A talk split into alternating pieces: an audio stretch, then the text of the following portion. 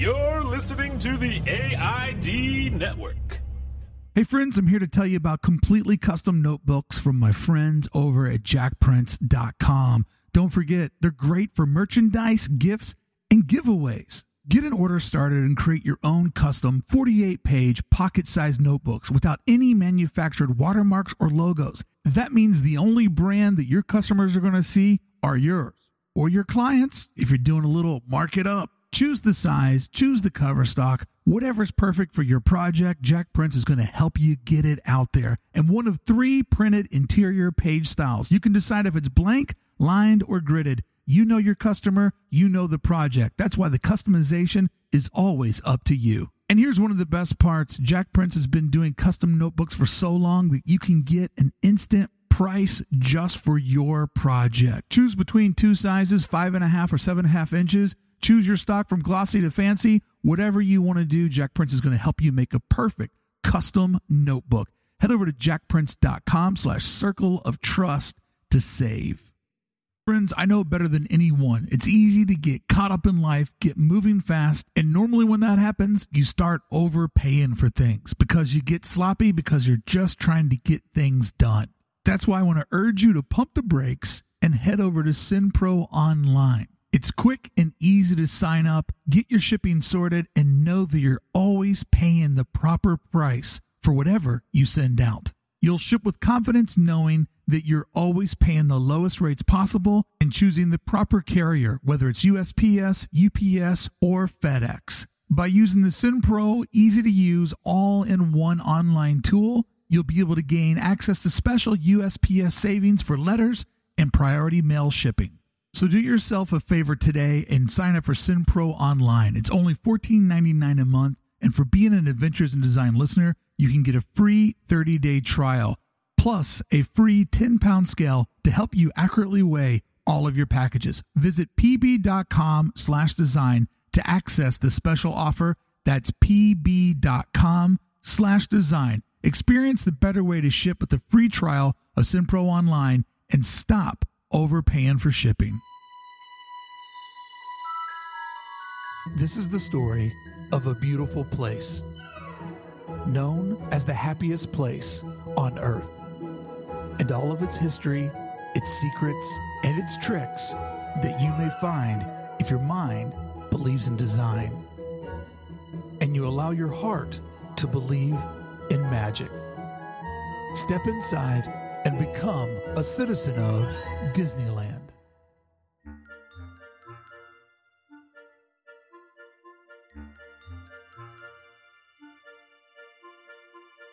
Welcome, citizens of Disneyland, to the fourth episode of Disneyland for Designers. Over the last 3 months, we've explored the quiet places of Disneyland and how we hope they never go away. The legacy of Snow White and how she helped get Disney up and off the ground. And we started this conversation looking at the perfection of Main Street USA. But today, let's move south. Let's take a walk over to Disney's California Adventure. And for the last 18 years, DCA, as it's known by the Disney community, has had a rocky start. But year after year, project after project, and park trip after park trip, it started to find its identity. It started to find its way into the hearts of Disney fans. So let's start this journey with its largest land, Paradise Pier, and its design, inspiration, fun facts, and troubled history, and its transformation into Pixar Pier.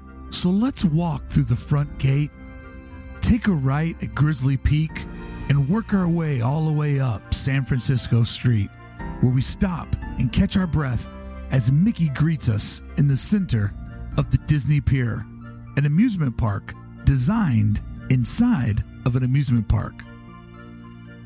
It's the attractions of Pixar Pier, Disneyland for Designers, Episode 4.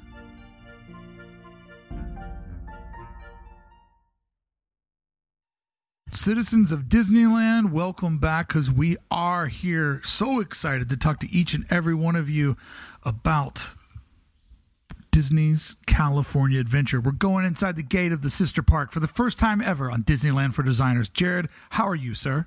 Tired, but here and happy to be doing this. Well, I want to thank you so much for including me in your trip out here while you're doing signing. We're literally doing this on a Saturday night. You spent all Saturday signing at Wonderground Gallery, signing inside of California Adventure. Yes. What a busy day. Yeah, but it's always fun. I mean, you know, these are the extra bonus things that you get to come out and do this and talk to guests and sign autographs and take pictures and pretend like you're a celebrity. So, you know, it's fun. It's a good time. It's always nice to meet people that enjoy your artwork. And, You know, being an artist can be a very lonely and isolating thing. Mm-hmm.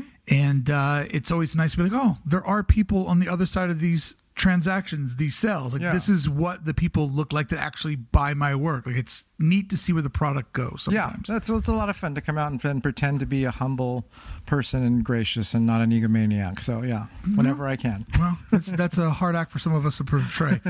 So today what we're going to be looking at is the attractions of Paradise Pier and talking about how it morphed into Pixar Pier.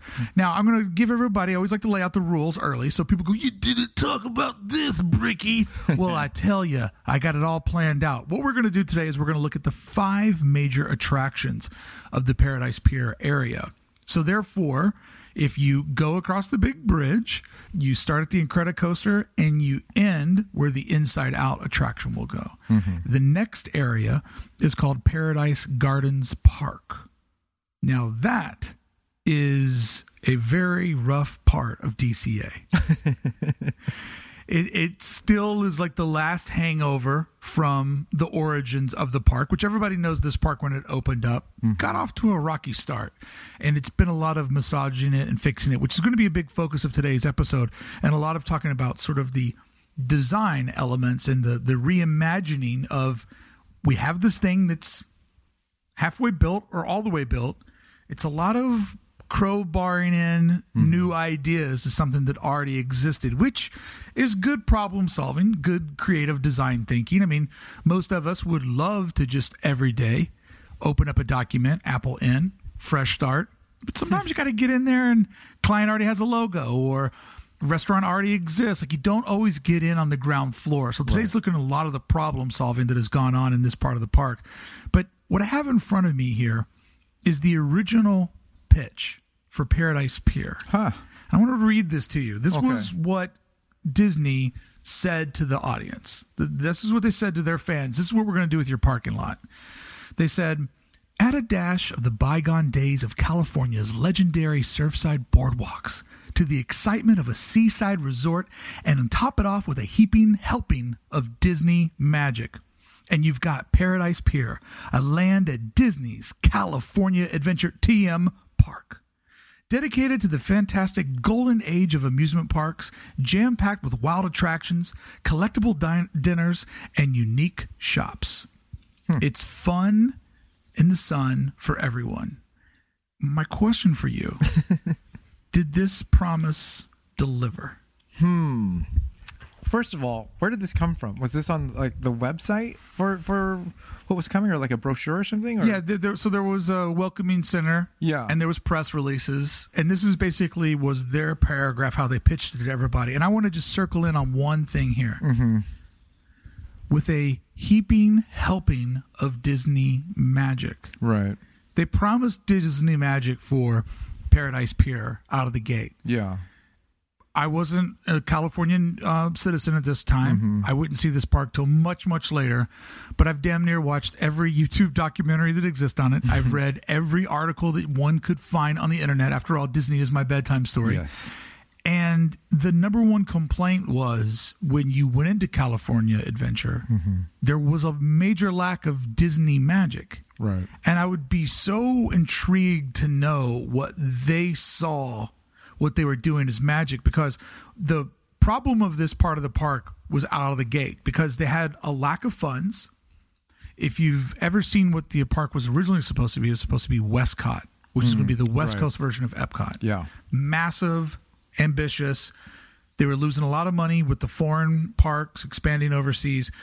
And so they came up with the idea of, well, if you make lands inspired by things that are cheaper, like a boardwalk, we can do this on a budget, which I think that that has come back to haunt them over and over again, just how cheap the framework of DCA is. Yeah, but so how much of that do you think was solved with, I mean, the fixes have come over the years, they've come in shifts, they've come in waves of things, and certainly these are big projects. These are not small fixes to be made. But I mean, do you think that that addresses that? Have they addressed that completely? And we can just say, well, it's a matter of time before they finish, or do you think there's still problems in what we're seeing in this new stuff? Well, I think as we look at the five attractions today, and we look at each of their individual histories and the path that they've been on, I think we're going to kind of come to some conclusions of it's a lot of putting a Band-Aid on things. Right. And even though some of these new installations are perfect on their own, or I won't say perfect, but solid on their own, how is it all coming together as one piece? I think that's sort of the thesis for what we're looking at today. And by all means, don't roll your eyes. Don't get bummed at me. I want to just say out of the gate, I absolutely love Disney's California Adventure. I think of it as the locals park. It's a great place to start your Disney adventure. Like, I really, really love this park. But when you love something, you want the best for it. Right. Of course. You know? And my love will never let me go into anything blind. But here's what's kind of wild. Is that I looked at all of the original concept art for this land. For the original pier. Right. For the 2001, that's when the park opened up, right? Yeah. For the 2001 rollout, I looked at all of the artist comps. Now, normally, that blue sky, Disney fast and loose illustration, I mean, everybody who's listening to this went nuts when we saw the renderings for Star Wars Galaxy's Edge. Right.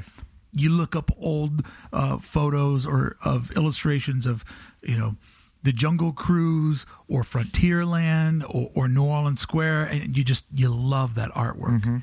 This artwork looked like bad 80s Miami Vice cocaine on the coffee table artwork. Like, it looked like artwork that would be in like a bad strip mall nail salon. Yeah, or like some kind of realtor artwork. Yeah.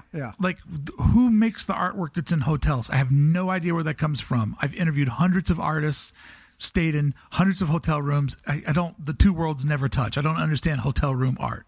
Right. No, I agree. So one queasy thing about that for me is like, I don't blame the artist for this, right? No. Like, someone worked really hard on that, and hopefully they got paid well for that.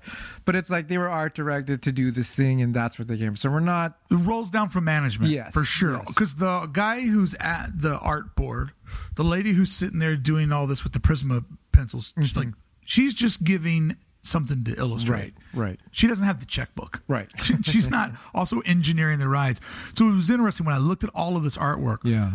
This original vision of this particular part of the park, everything has had to be either removed or reimagined. And that's wild, because when we historically look at Disneyland, we started out this podcast talking about Main Street USA. Right. It hasn't changed. Right. It's just had extra layers of paint put on it. It's been finessed, but it's damn near perfect out of the gate. This is a very problem area, this park. What was interesting about it, though, and I think what a lot of us came to love about its original rollout and the different stages, is it is nice walking around the water. Always. Even though we live on the ocean, Anaheim is landlocked. Yeah. And there's just something about being around the beautiful palm trees next to the water. The fact that they actually did put boardwalk in there, and, you know, you go from walking on nicely poured concrete, but into the boardwalk area.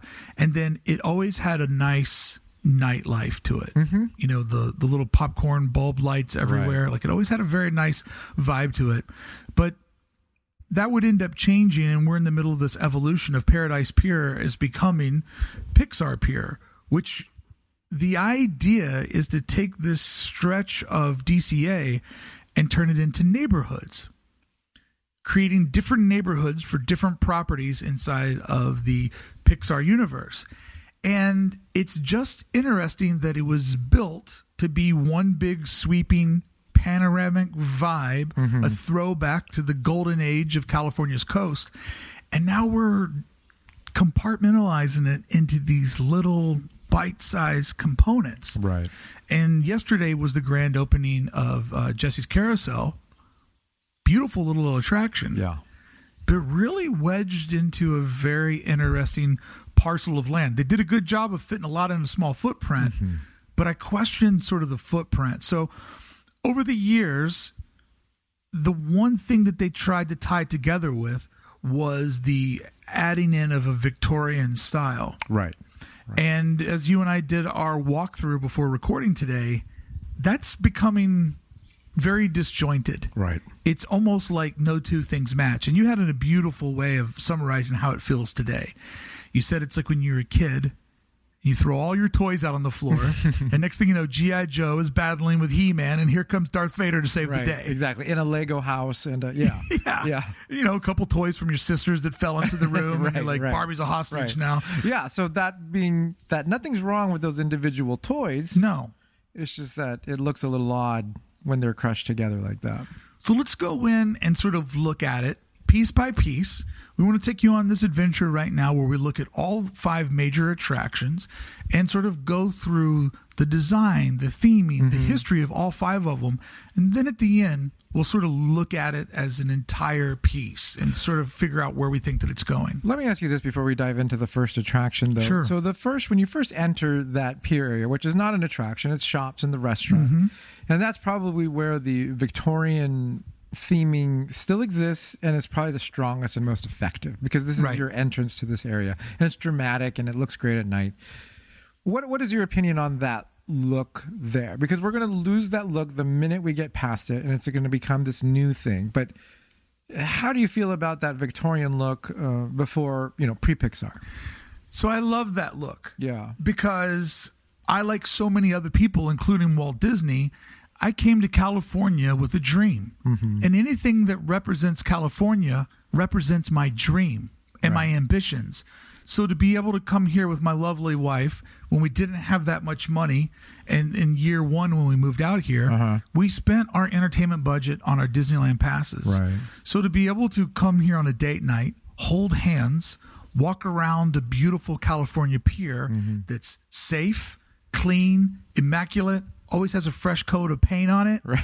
It was very magical. Yeah. And it's going to be hard for me to let that go for lots of different properties. Right. Some that are more valuable than others in the test of time. Mm-hmm. So without giving too much away, I like the idea of lands. Mm-hmm. And the neighborhood is a new concept. Right, right. Okay. And so it's a little bit of a sort of it's a little bit of a struggle to kind yeah. of see it, but also this is the new thing that Disney's doing is laying things out, fixing problems in real time mm-hmm. and doing them in chapters. Yes. So when Marvel Land opens up, it's going to be another patch it up, fix it guy. Get something out. Fix a dead hole in our park. Finesse it. Get yeah. people over from Disneyland proper. It's not Galaxy's Edge. Right. But the one thing you got to say about Galaxy's Edge, it is a true Disneyland level attraction. Yeah. Because it's well thought out. Immersive. It's carved in its plot of land. Right. They didn't say, well, let's just do the Millennium Falcon piece and then we'll go from there. Or let's turn Tomorrowland into Star Wars Land. Yeah. They knew better. Right. They really knew better, which that should make us all very excited about what the future holds for something like Tomorrowland, which we all agree is broken.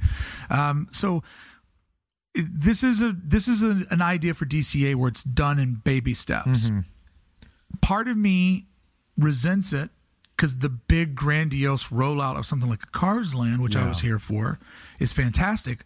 But part of me loves it because it's like SimCity. Mm. It's happening as we're living in it. Right. There's a little bit of a, you know, each way, you know, one is good, one is bad. Yeah. That's a real park fan perspective, though, I think, to look at it from that thing. Whereas most of the people that are just coming for a visit don't, you know, they don't understand or they don't have that perspective of like, oh, it's neat to see this thing roll out. Right. Right. They're just either confused or this thing is closed or where's that other thing? Or they're simply with two kids that they've brought out from God only knows where in this planet.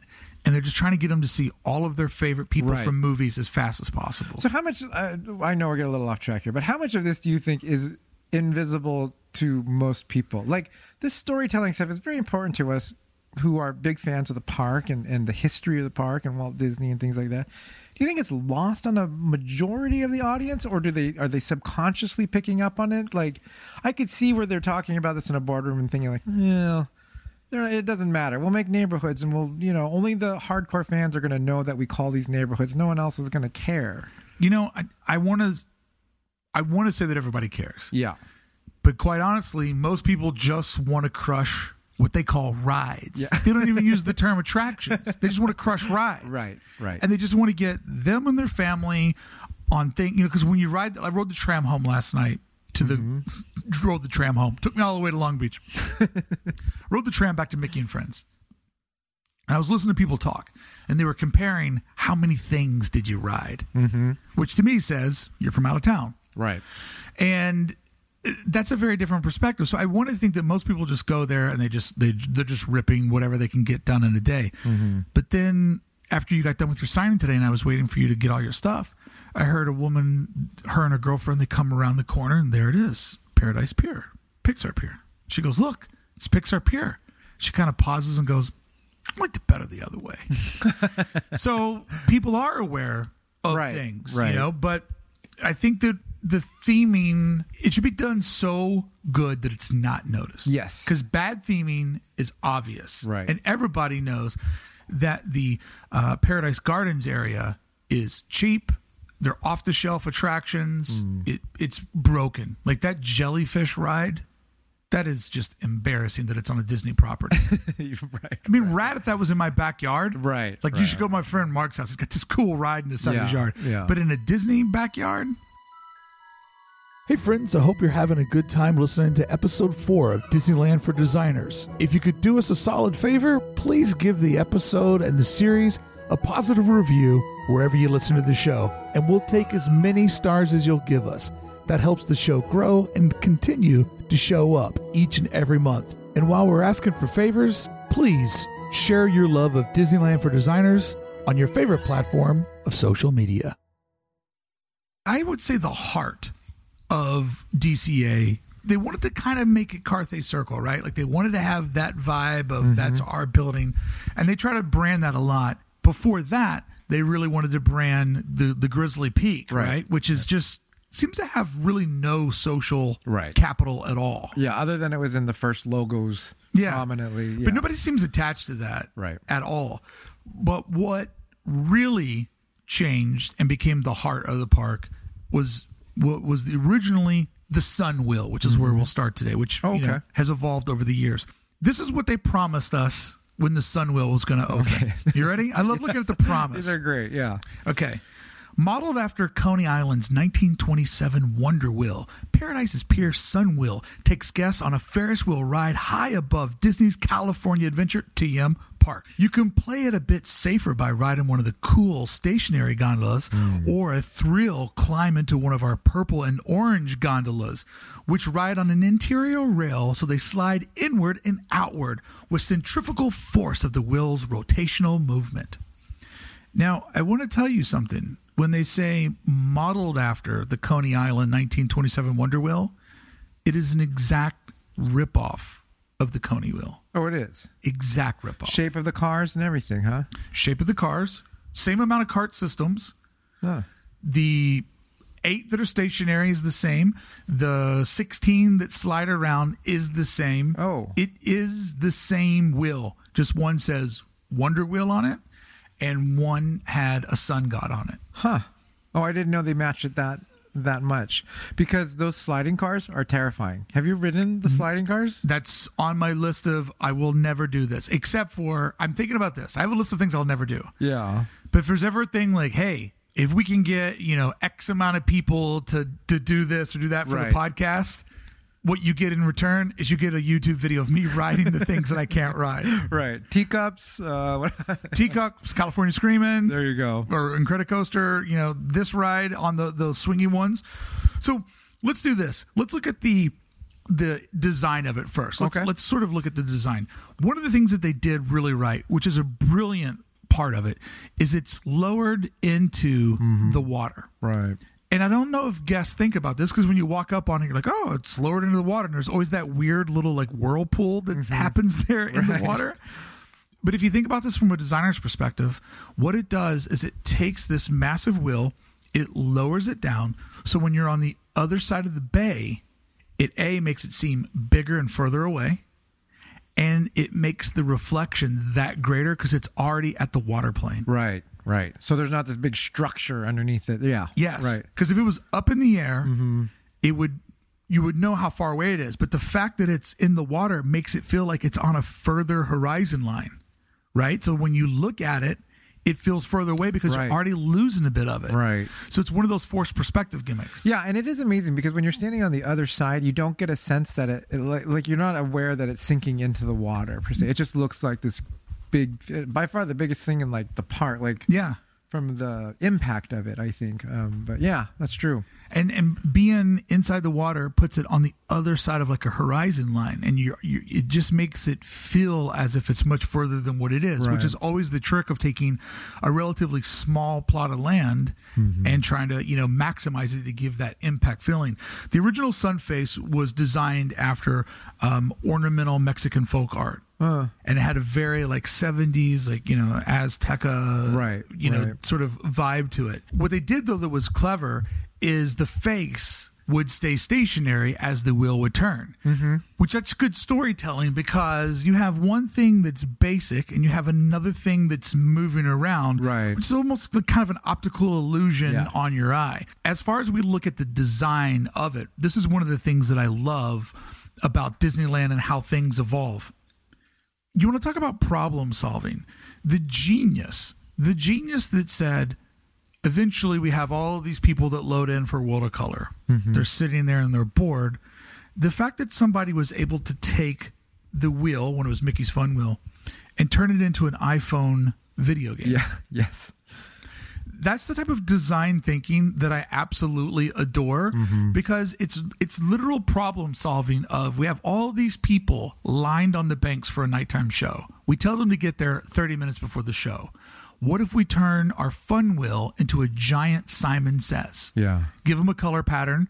First person that can mimic that color pattern fastest gets to control the lights in the wheel for 30 seconds. Right, right. That's the type of stuff I love because when we look at this original design years and years back, it was never intended for that. Right. So that's the type of like evolution that I really, really love.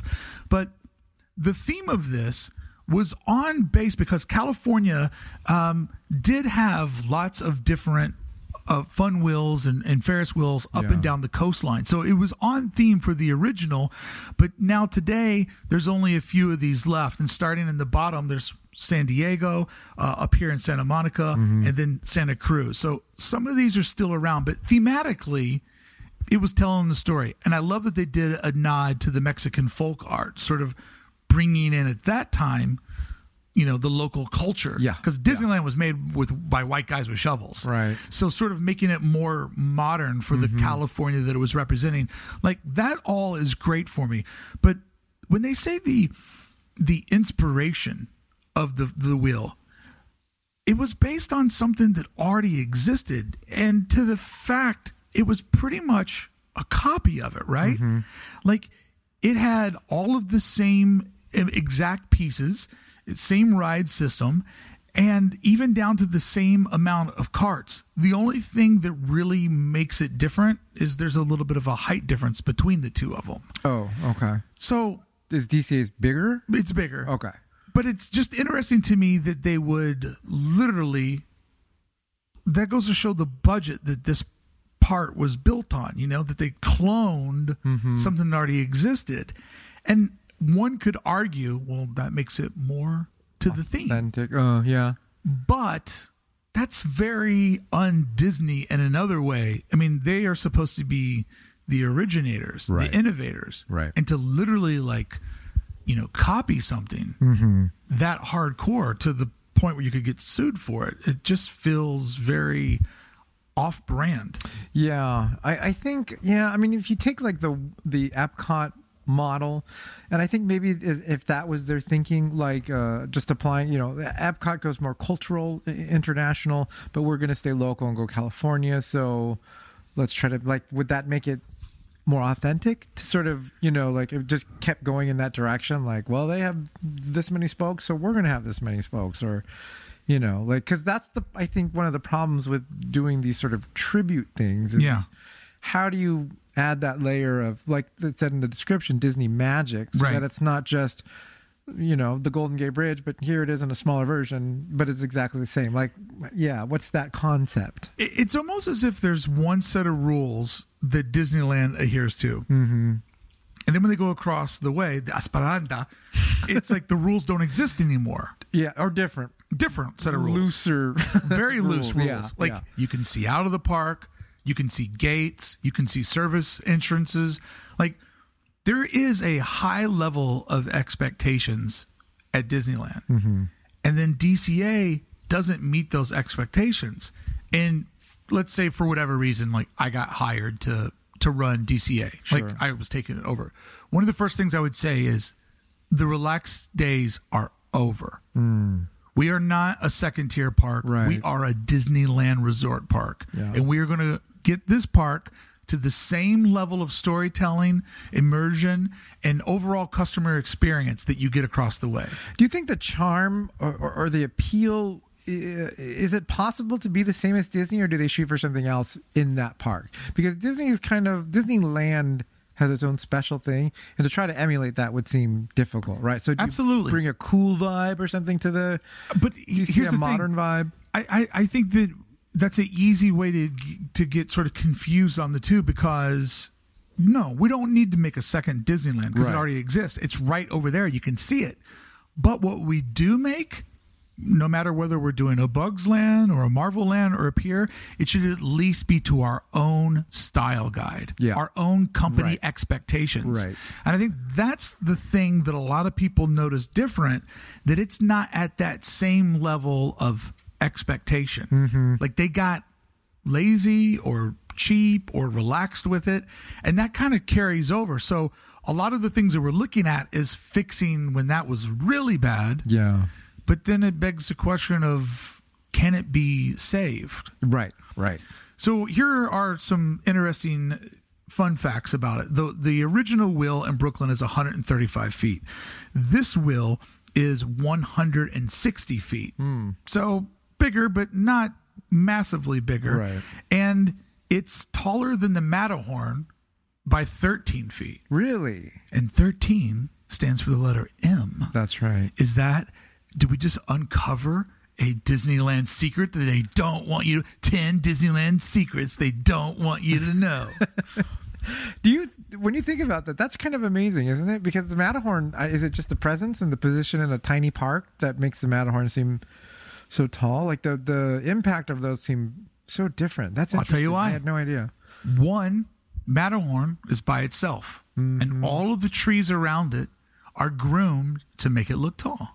Mm. And its juxtaposition next to the castle gives it height. But over across the way in California Adventure, where we don't have those same set of design rules, we have a beautiful fun wheel smack dab 25 feet from a giant roller coaster. Right. There's no room to give it depth and let it breathe. Yeah. That's interesting. So that's sort of one of those things. The Mickey Mouse face that they would end up placing on it is recognizable from the opening frames of the Walt Disney's Mickey Mouse color cartoon shorts. Mm. But one part of it is not period specific. They end up putting pie eyes in it to make it feel more vintage. Mm. But that actual logo that's in front of the shorts has the normal eye in it. Oh, really? Yeah. So they ended up doing the pie eye to just sort of make it feel even more vintagey. More 30s, 40s. Yeah, kind of more of the area that it was in. The swinging gondolas have motion sickness bags in them, which... That's a problem, right? Yeah. When you know something's that rough and you got to put that in there, that is that seems a little crazy. And that type of Ferris wheel is referred to as an eccentric wheel, which is where they have a conventional Ferris wheel just has carts that are on the outer perimeter, and an eccentric wheel has the moving ones on the inside. Oh. So it's an actual kind of cart system. Did you have to look that up? I did. That's amazing. Yeah, I wanted to know what that was. So now let's look at the history of it. It opens 18 years ago And in that 18 years, it's had 3 rebrands. Yeah. Think about how many things have been in Disneyland for 55, 60 years that haven't had to be rebranded once. Right. That goes to show the problem of it. February 8th, 2001, it was the Sunwheel. It would stay that way until October 14th of 2008. So only 7 years was it the original format of it. And that's primarily the golden sun face that they had. All right. Yeah. Okay. So the front face would come off and they would replace it with Mickey, but the sun still stays on there today. That would go down in May of 2009. So it's been a decade of Mickey being on the front of the attraction. Wow. Yeah. In that time, when it would become rebranded as Mickey's Funwheel, Minnie Mouse, Donald Duck, Pluto, and Goofy would all be added on the carts. To be consistent with the introduction of Disney characters at Paradise Pier. New LED lighting effects now illuminate the attraction for the World of Color attraction that would be coming in the water there and really make it stand out. And then in 2013, they added more lights behind it when they also put lights all over the roller coaster to just make that even more interactive with the World of Color show. So when you add those lights all over it, you put Mickey on it, it took 8 years to actually promise on that Disney magic. Huh. And then, as we know, last year, June of last year, it would become the Pixar Power Round, which becomes interesting because we have Mickey's face on a Pixar attraction, and the color scheme would change from red to blue, back to blue. And the reason why it's a Pixar attraction is because we have stickers on the carts of different Pixar characters. Right. Now, there was a rumor that they might put the Pixar ball on the front of the roller coaster. Replacing Mickey's face. I say you replace Mickey's face with a ball. Yeah. Get ready for these people to burn this place down. Right. You know, maybe a few years ago before the Mickey, it wouldn't have been so tragic, but because that has taken over as this iconic part of the park now, the most, I think they use it probably the most, right, as a visual representation of representation of this park, that now it would seem odd. It would make sense, but it would be odd. Well, that goes to show the whole, like, you know, Disney's California Adventure is something that's evolving in real time. So they fix one thing, they break 2 other things. Then they come up with an idea, but then they're like, well, we've already kind of committed to this. So does this idea totally work? Yeah. I mean, the Pixar Pal Around, they could have just kept it Mickey's Funwheel featuring his friends from Pixar. Right. You know, like the name, I'm not calling it that. Yeah. It's Mickey's Funwheel. Like the face on it is in all my pics. It's in my heart. It's on your merch. I don't pay attention to the stickers on the gondolas. Right. So would you be okay if they just kept that? If they never just changed, rethemed that, or felt the need to make that force fit into the Pixar Pier? Or is that I mean, it's upsetting? There. Yeah. It's not going to go away. I mean, the only thing is I just think that the name is just silly. Yeah. Because it's... The sign's gorgeous. Sign is gorgeous. Yeah. But sign was gorgeous before. Right. And, you know, there you go. They got that little splash of Victorian. I mean, I don't know. I mean, this attraction is the notorious one for the park. Yeah. It's the heart of the park. There's just something about seeing that big, welcoming Mickey face. A perfectly illustrated cartoon character, you know, and just really the ambassador, the heart of it. Like, and the fact that it's a vintage face always felt so good on the old pier. You know, I mean, that's... As far as Mickey faces go, that's a perfect Mickey face. Yep. There's a lot of different incarnations of him, but that's a perfect one. And that would probably be, correct me if I'm wrong, the biggest representation of Mickey in any of our, well, in California or Disneyland, right? For sure. We don't have him up that big, or even, that's like the first attraction that's named Mickey. That has him on it. Another Mickey attraction? I mean, you can go to his house. Right. But even that's just, it's his house. It's meet and Mickey's greet. Toontown, I guess it's called, but I mean, you don't have a big Mickey head representing that. Yeah. No, and that's them pulling out the big guns because they knew they had a problem. Right. And they had to do something fast. They went for the heart with that. Yeah. You know, I always like to speculate on what could the future of attractions be. And really the only thing, I mean, this attraction's pretty perfect. Yeah. It does break one of my major rules, is that it allows you to see out of the park.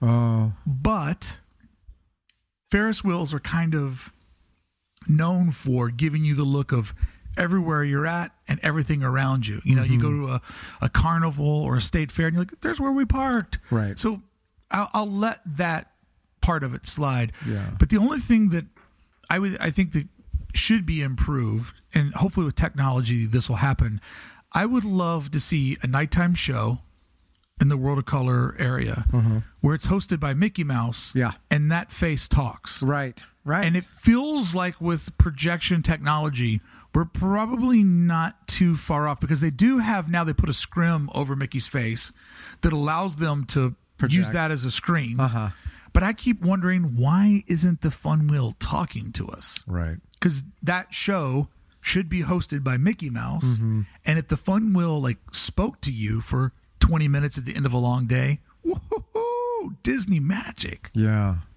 That's true. They could even use that if that were incorporated into the show, World of Color or something else, that could almost explain away why that situation is, right? Like why it's Mickey on a Pixar thing and Well, what if it was Mickey's like, hey, welcome to, you know, Disney's California Adventure. What do you say we have a good time with all my favorite friends from Pixar? Right. Yeah. Like it's because Mickey is the ringleader. Exactly. So, I mean, there's so many different ways you could tell that story. All right, let's move over to one that I know that folks absolutely love. Let's talk about California Screaming. Okay. Right? Here we go. Yep. California Screaming. Would you like to hear what the original promise was? Absolutely. Imagine a roller coaster modeled after the traditional wood coasters of the 1920s. Now add a launch that takes you from 0 to 55 miles per hour in under 5 seconds. A loop-de-loop around a glimmering silhouette of Mickey Mouse's head over a mile of track, reaching heights of 120 feet and a 108-foot drop at 50 degrees. Get your protractors out, kids. And you've got California Screamin', the adrenaline rush of a century. Yeah, it's funny reading these and hearing these. It's actually pretty accurate, I think, isn't it? Because these are sort of generic, sort of catchphrasey descriptions of these rides, right? And I think that that's almost like what they delivered on a lot of the stuff, which was kind of the problem, that these were, you know, yeah, it is like those old roller coasters. So what have you done differently here? You know? Yeah. Right. So it's interesting. It's interesting because they're bragging about these technical things. Right. But as a true Disney fan, we don't care about technical. That's a Six Flags selling point. Yes. It takes you on the first ever 6 loops. Everything in a roller coaster to market it is its first ever blank. The biggest this. Right, biggest, fastest. It's all about setting records. People don't care about a roller coaster. It's like, it's completely average. Yeah. It has to be like monumental. So this is really pitching for... I don't know. I love the way this attraction looks, but it's always felt very not Disney to me. Yeah. Because it's just a straight up roller coaster, out of the box thrill ride. Yeah. And I would think, like, you think of every attraction at Disneyland, you can say, this ride transports you to this. Takes you somewhere. And this one is just saying, like, hey, remember that old roller coaster? Right. Now, something they did do when we look at the design of it is that it's a steel roller coaster. Yeah. But they use the design of a wood coaster. So most steel coasters have like very tall vertical beams and a little bit of connection, you know, horizontally and some supportive X's. Right. They overbuilt this thing to make it look wood. Like if a missile hit Paradise Pier, I have a feeling that thing would still be standing because it's just overbuilt to really sell that look of the wood. Beams and yeah. Now, one of the fascinating things to me about this ride is the technology that went into just giving you the sound, you know, the soundtrack that's in your headrest. Right. So there are 108 acoustic devices in each set of carts, right? So each train has high ranges in the headrests, mid ranges near your ears, and then there's a subwoofer underneath your seat. So you're literally sitting with the sound coming from under you, at the back of your neck, and at your ears. Ah, interesting. So they really, because, I mean, think about how loud that ride is and how that sound works. Now, I don't do well in these type of attractions, and to me, the sound was the part that was making me have a panic attack, because I don't feel good, and I just wish this noise wasn't happening in my head. But I found that to be absolutely wild. So it's established to be a 20th century time period roller coaster, right? Like at the beginning of the 20th and the pier.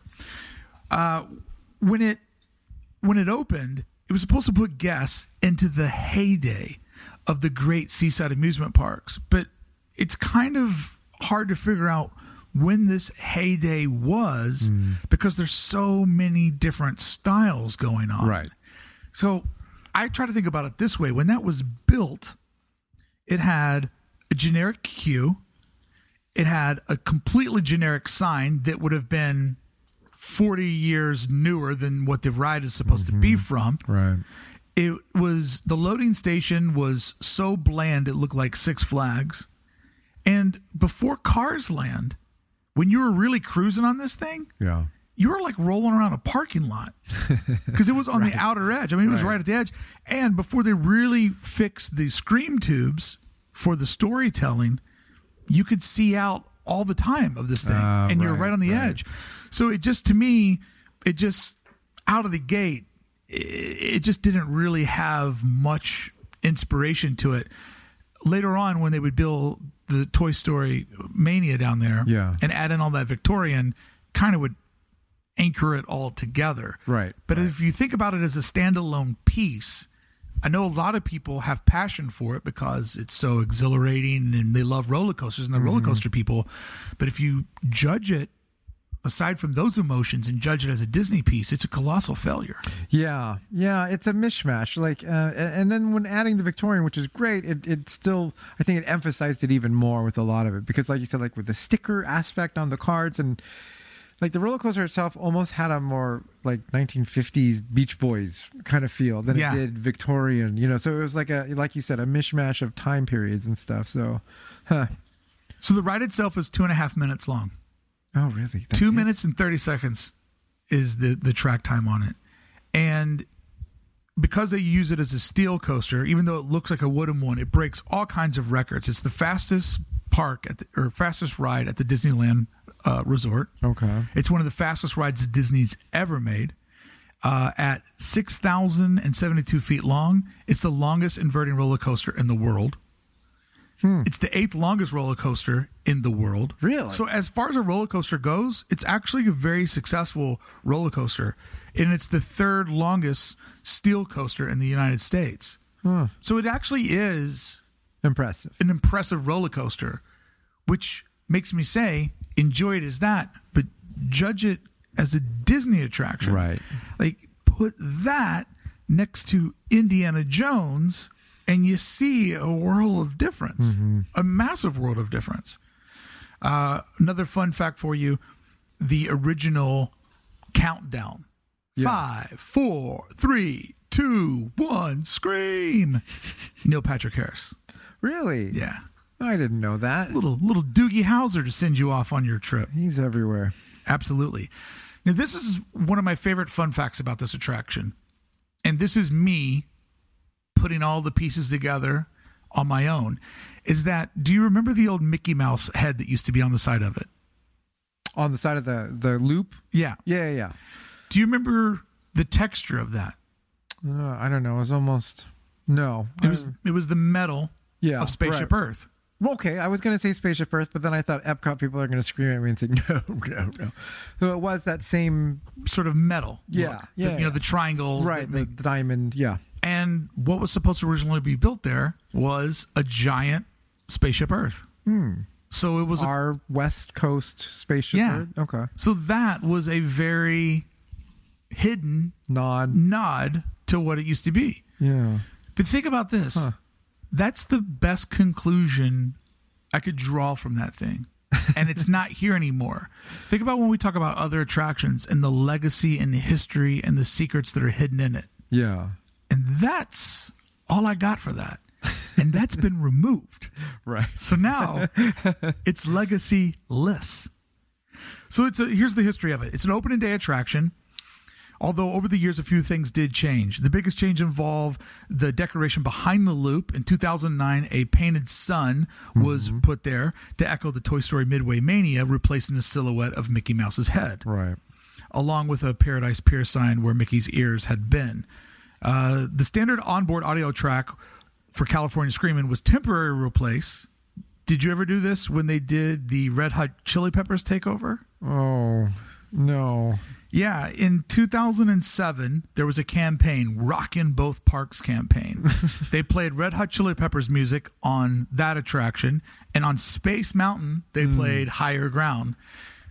Red Hot Chili Peppers signed the deal, got paid. All of their friends started making fun of them for being at Disney Park, and they threw a shit fit to get them to cancel it and to pull out. Really? It. Yeah. Yeah, that's a fascinating story about how they bailed on that. So it would stay California Screaming from opening to early 2018. It would then close, and it reopened as the Incredicoaster later on that very same year. The opening of the Incredicoaster was realigned as the grand opening of the Pixar Pier. So this is sort of the big signature change. And coincidental, Incredibles 2 that came out. Now, does Incredibles 2... lasts the long haul? Like, is that a movie of major cultural significance? Well, I mean, I think the first one probably does more so than the second one. The ride itself, I don't know that it's that dependent on the films. I mean, I think they're looking at, like, especially with all these films, sort of like the Toy Story films. They don't look at it as separate films. They look at it as one giant property of all these characters. So, I mean... I do have problems with this retheming, but I will let you go on before I jump into my beef with this. What I do like about the retheming from last year is that little courtyard now where you go into the attraction. Mm-hmm. I love that fountain wall with the metal sign on it. Right. I really, really like that. Jack's Num Nums is a delicious treat. Absolutely. The sign that you walk under that has all of the color and everything is great. And the two little show buildings that they built, both their like A-frame home, those Palm Springs sunbreaks that are out there. Right. And then what's her name? Is it Elda the villain? Edna Mode is the fashion. I don't watch the cartoons. Right, I know. But her little lair over there is cool, and you don't have to ride it to look over the edge and see it, right? Which is very cool. I didn't know that, yeah. All of that is very, very fun, but I want to ask you, as somebody who's rode it, can you really tell a story on a ride that's that fast? Like, when you go through those scream tubes, do you get to interact with the characters, or does the story... like, follow you? Like, how successful is that? Because I haven't wrote it. You get some stuff in the audio mostly, right? So you get the dialogue, not dialogue from the film per se, but they're talking, the characters' voices are talking to you and explaining, like, oh, there's Jack. It's like when you go through the tube and there's some scent things that they put, the cookie scent is piped in and stuff like that. But like you say, it's going so fast that there isn't much story to catch, really. Right. But it's just that they've added these figures in, and they don't move, I don't think, really, or anything. And yeah, so like, it makes sense that they had to retheme this thing to fit Pixar Pier and stuff, and it's fine that it's the Incredibles. My main problem with this thing is that it's this heavily mid-century modern thing, which is very cool and nicely designed, plopped down in this sort of Victorian era pier again. It's a clash. Yeah, and there's no transition to that. No. There's no explanation for that other than, well, this is the look of Incredibles, so we have to put it here. So while I think that house is very cool, I almost wish they did something else to represent this film. It's very interesting because it's successful as a standalone piece, but it's disjointed with everything that's around it. Right. You know? Right. And when you look at Cars Land, that really only has 3 attractions, and this area has 5. Right. And a nighttime show and so much more. Cars Land feels a lot more cohesive because it has discovery in it. You can't kind of see it all. It's, you know, there's parts that are laid behind other parts, and you got to do a little turn. And, you know, Radiator Springs is a big reveal. And part of the problem of Paradise Pier is it's a strip mall layout. Everything's on an outer perimeter. Attraction. It's just they're all laid out together. So one of the things that I always love about Disneyland is the S-curve, right? Like, you got to go around this thing to get to something else. There's no S-curve here. Right. So there's no sort of hiding the next piece from the other piece. It's just thing to thing to thing. And that beautiful, like, plaza wall that I love with the Incredibles, like, logo and the water fountain, that's just a wall to save you from seeing the Toy Story neighborhood that's on the other side of it. Right. I mean, it's cool, but I can still see the top of that attraction. Like, I'm not completely hidden, like Grizzly Peak running through the middle of the park, which is a fantastic barrier that immediately makes you feel like you're either in the Redwoods or over in old-timey L.A. It's kind of doomed from the beginning in the plot of land that it was given. Yeah, yeah. Well, so like even like that, like you say, that's a great example is that fountain sign thing.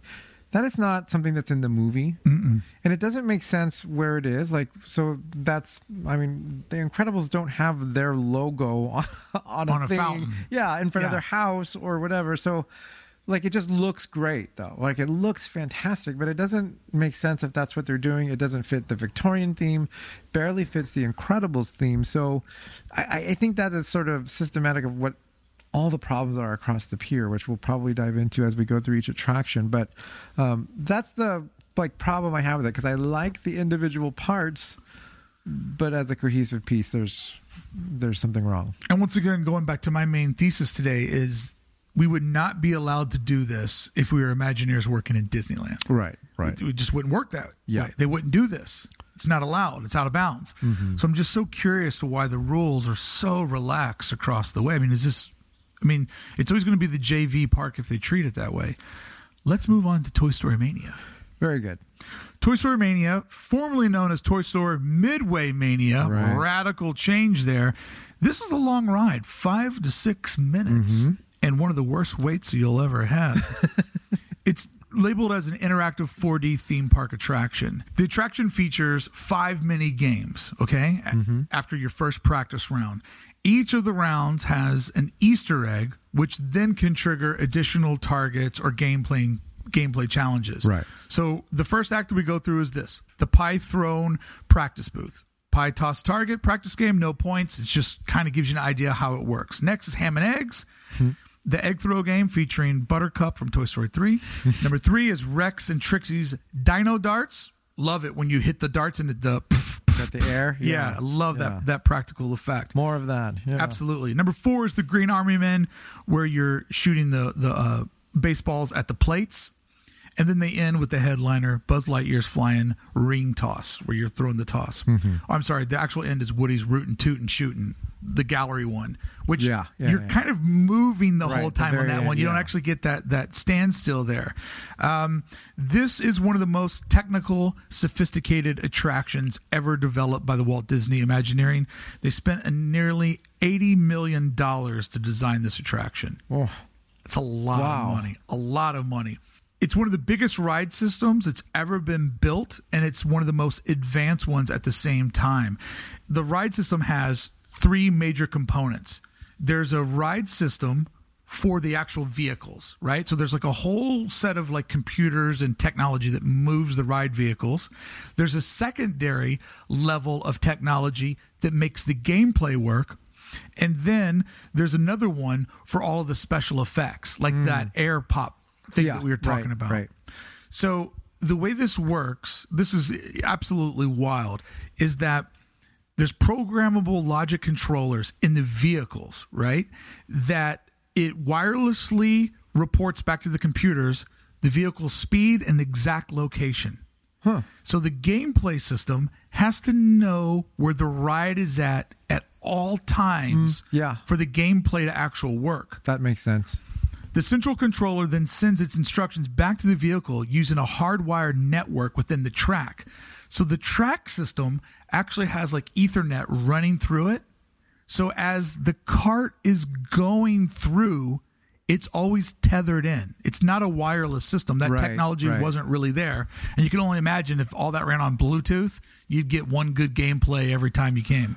It is literally wired? Wired. That's crazy, because the way those carts move... Yeah, that seems. But think about it: the carts move on top of the base stays. That wiring goes through there. The attraction features more than 150 PCs, which includes 1 HP Windows PC for each Midway Mania of the 56 screens. So you've got 150 PCs in there, and each video screen is running through its own actual computer. Can you imagine the tech people that they have that work on this? Yeah. And then the game screens, there's two tracking systems that provide game control within the vehicle's exact location. Once again, knowing where the vehicle is at and making sure that the gameplay is not affected by the most minor difference in where the vehicle's supposed to be. Mm-hmm. That's why when you're slowly going in, you can still keep shooting. Right. It's 'cause think about how bad it would suck if you had to like lock into place before you could actually play. So the fact that they went the extra mile to make it always interactive, no matter whether it's broken or going slow. Right. That's genius. Because if it only worked when you're locked in place, that would be pretty lame. Yeah. Then additional sensors in the spring action, the shooter that you have, provide information and orientation, which is fine-tuned using the data position on the ride vehicle. So in the ride vehicle, your shooter is sending information down, which then goes through the system that goes back over to the video screen that you're inside of. Crazy. And then, because the game is software-based, changes can be made to the attraction without a lot of extra hassle. Which, why doesn't this attraction have a holiday version? Well, that's what they touted. This was a big point, I remember, when it came out, that they could sort of drop in new games and change it, you know, new movies and things like that. And I think they did adjust for something, but...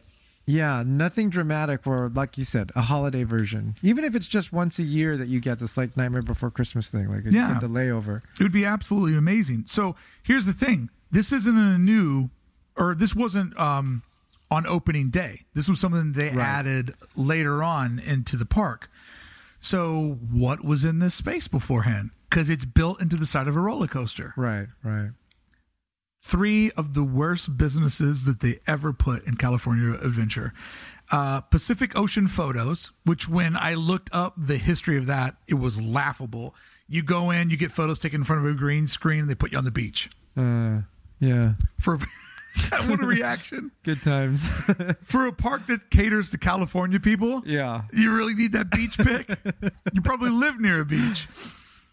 Strips, Dips, and Chips, which was like a fish fry type place. Oh, okay. And then... gosh. Malibu Ritos, which was a burrito place that after about 8 months, it was never officially closed down, but it was never really open. So there was three businesses in there that they cleared out to put in this attraction. And this was... the most significant, enhancement to make this part of the park come to life. This was their first big move to try to save something. But another first for this attraction is that this is the first ever attraction that was created simultaneously for Walt Disney World and Disneyland at the same time. You would think, oh, well, they're doing that to save money because it was $80 million. Right. If you look at this ride... it's completely different because it was being crowbarred into two different footprints.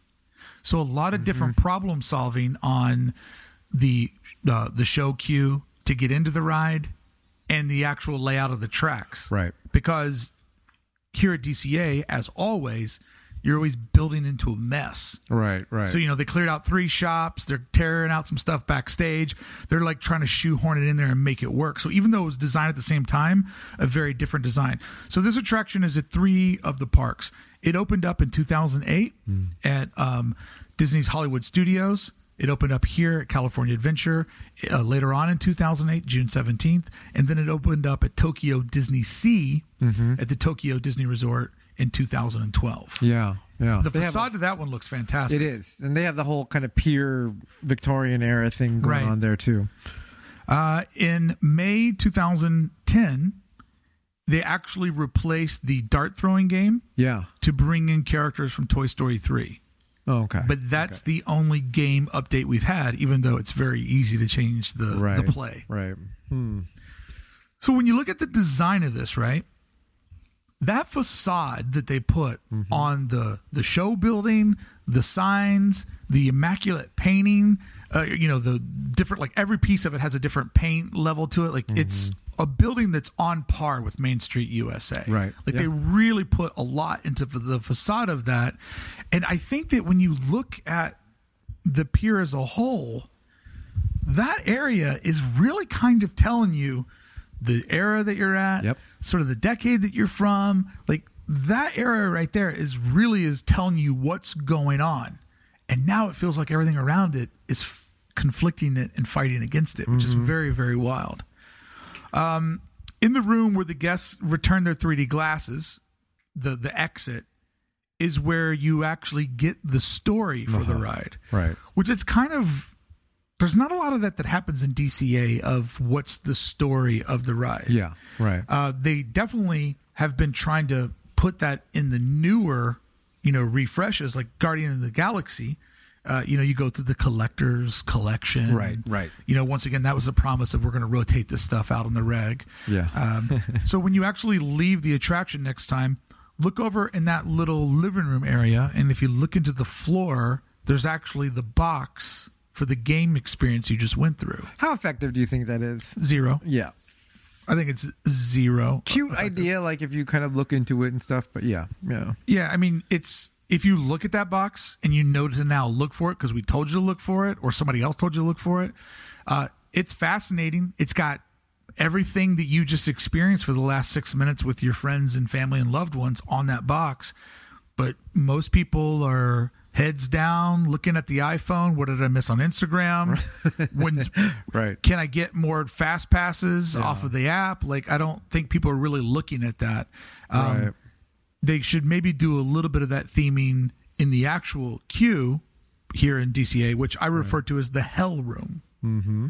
It's that white room with the ceiling fans below the lights. Right. So as the light is shining, it has to go through ceiling fans, which means the lights are flickering. Mm-hmm. It smells like there's too much poop in the pipes in that part of the park. Kids love Pixar stuff, so there's screaming kids, and you just go back and forth and back and forth. And my rule for this attraction is, until before they put Fast Pass in, because this didn't have Fast Pass for years, my rule was only if someone from out of town really wants to ride it. Yeah, that's quite a few rides there. Yeah, that room is amazingly terrible. Not only from the lights and everything, but just that you're kind of going back and forth, you know, like even before you get in there, it's a lot of like, you're in that same area. The worst kind of cues to be... The misleading switch cue. Yeah, where you think you're close and you're like, oh man, we got 8 more of these snake turns to do. Right. So yeah, that is a rough cue. Yeah. Rough cue. One of the things though I do appreciate about it is, and it's not always functional, but that very ambitious Mr. Potato Head character. Yeah. Voiced by the great Don Rickles. It's a really sophisticated piece of machinery that doesn't seem to work very well. There's really no need for that to be there. Yeah. And that's when I appreciate it the most. When there's no need for it to be there, and they put it there. Right. And sort of having that carnival barker, you know, trying to get you into an attraction and having it be in Mr. Potato Head with that sort of, you know, carnival-type costume on. Mm-hmm. It's really, really cool. I wish that it worked more and it was effective because he's supposed to... spot people in the crowd and interact with them with, you know, pre-recorded bits. Yeah. But it most of the time his curtains are closed.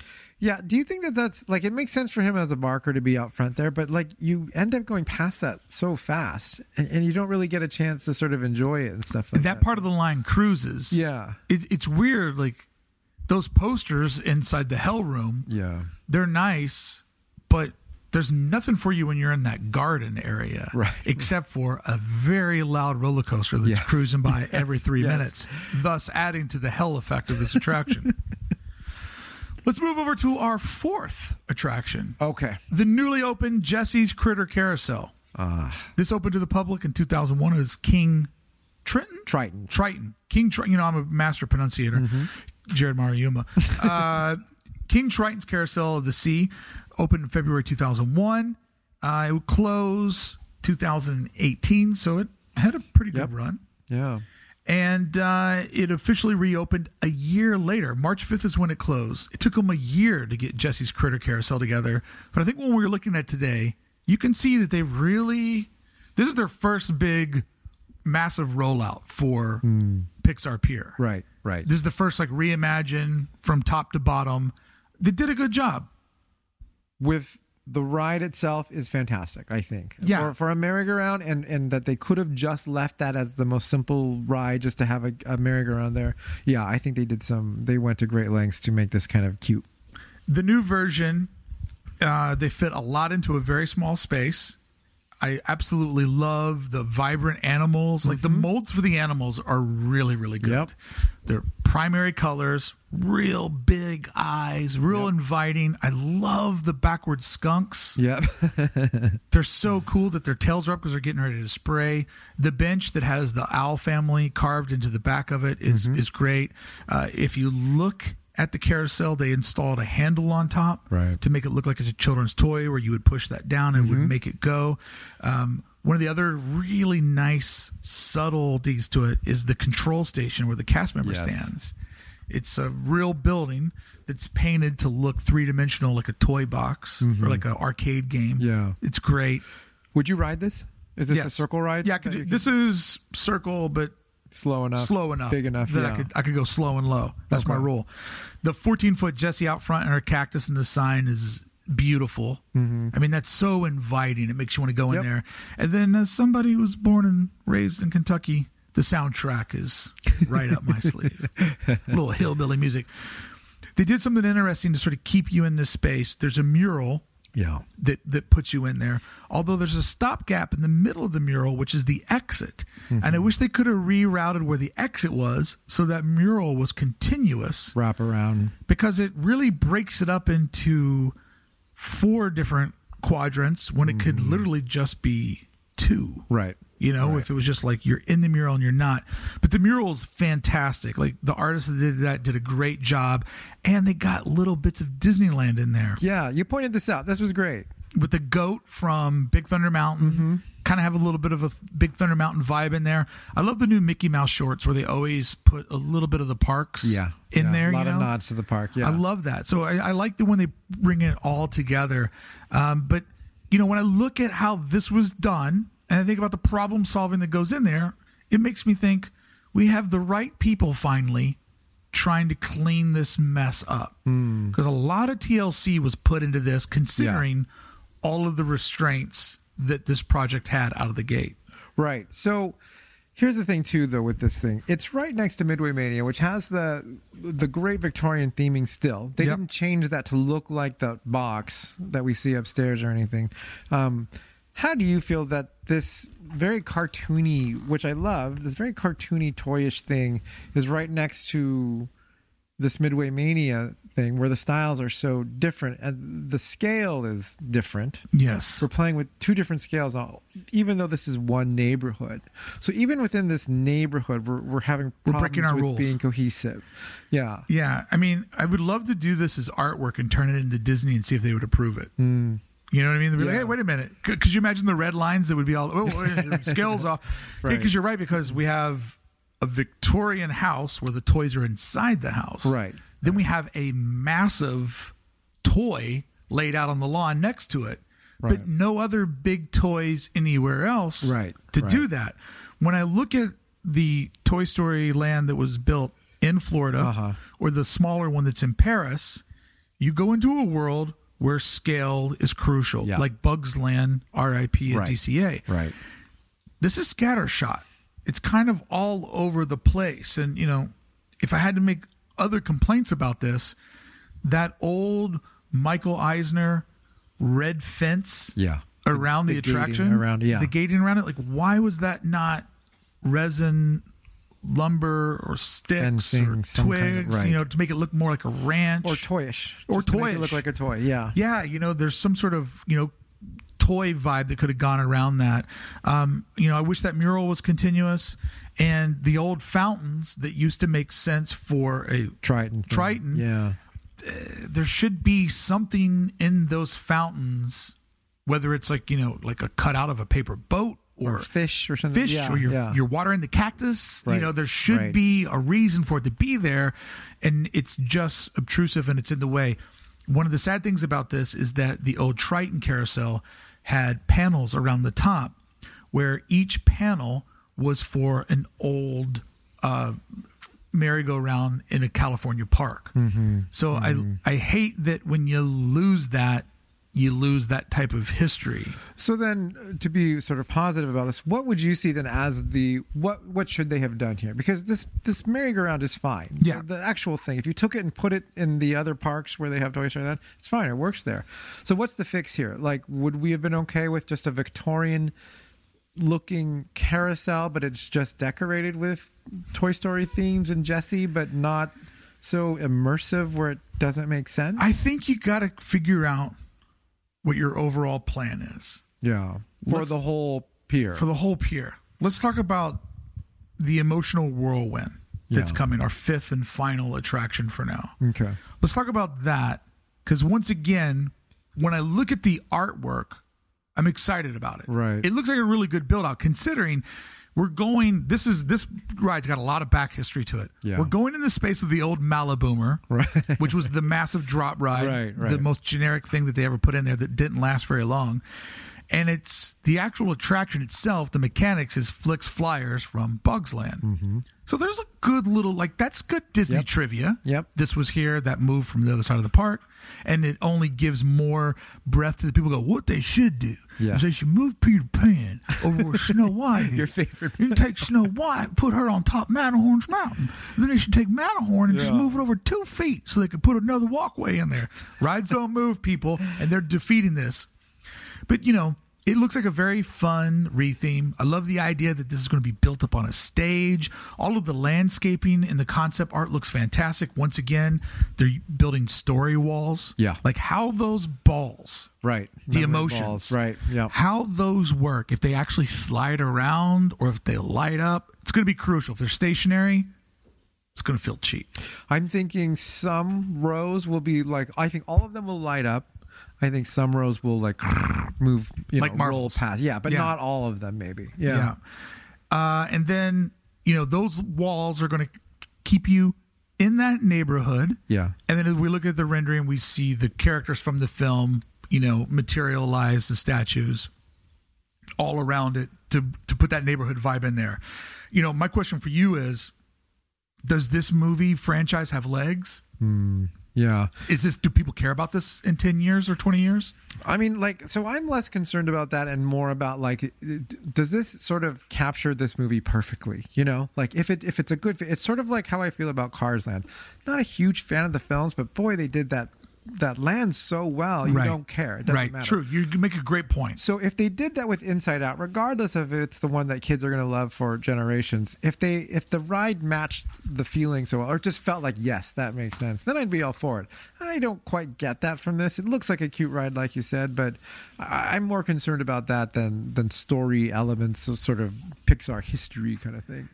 My big concern with this, and I hope that they have figured out how to address this, is how do we ride this attraction? Yeah. Which I won't. Right. How do we ride this attraction and not be burdened by roller coaster, massive loud roller, very loud. How do we go into Inside Out? How do we really feel the emotional whirlwind and not just get a panic mode of I'm listening to two songs at the same time? Yeah. I'm really curious to see how they figure that out, because I love the idea of planting an attraction in the twist of another attraction. Right. That type of layering is what Disney does really, really well.